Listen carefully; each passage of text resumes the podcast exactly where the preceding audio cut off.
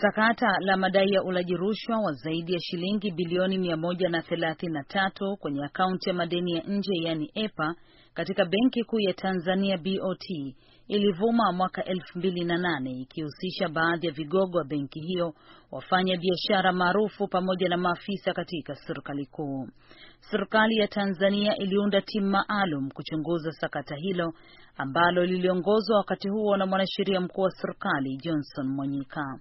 Wajumbe wengine kwenye timu hiyo walikuwa mkurugenzi mkuu wa taasisi ya kuzuia na kupambana na rushwa TAKUKURU, Dr. Edward Hosea na inspekta mkuu wa polisi Saidi Mwema.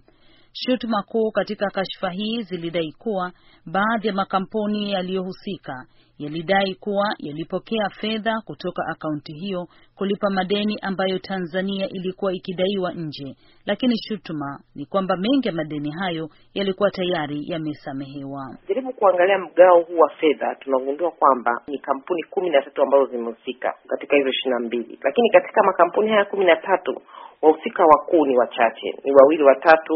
Kuna wahusika ambao hawajulikani, kwa Kiingereza wanasema ni ghost company, ambayo ni kampuni haikujulikana kwamba hao wahusika waliotajwa ni nani. Kwa hiyo kuna suala hilo kwa upande mmoja. Kwa upande wa pili, kuna suala la watu ambao wanajulikana kwa majina yao halali na watu ambao wako kwenye biashara na makampuni yao yamesajiliwa.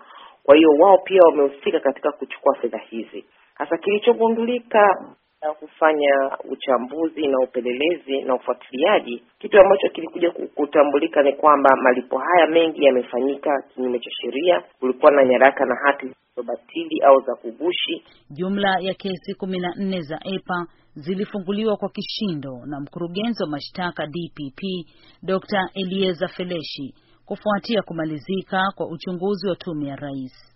Ndani ya kesi hizo ilitolewa hukumu ya washukiwa wawili Rajab Maranda na Farijala Hussein ambao ni wanandugu waliopatiwa kifungo cha miaka mitano kila mmoja. Jinai ni jinai. Tumeona hawa ni ndugu wawili kutoka Kigoma, Rajabu ma, Maranda na na Farijala Hussein, lakini kulikuwa na watu wengi tena, wale mafisadi nguli ambao sitaki kuwataja kwa majina hapa kwa sababu hata serikali inawajua, na rais alisema mwenyewe kwamba anataka waliochota hizi fedha za za madeni ya nje ya EPA warudishe. Sasa mwizi amekwisha iba fedha za EPA, Ume, unamjua, umemwambia arudishe, karudisha. Mwizi ni mwizi, kurudisha kwa fedha kumfanya sio mwizi. Kwa hiyo nadhani hatua za kutosha hazikuchukuliwa.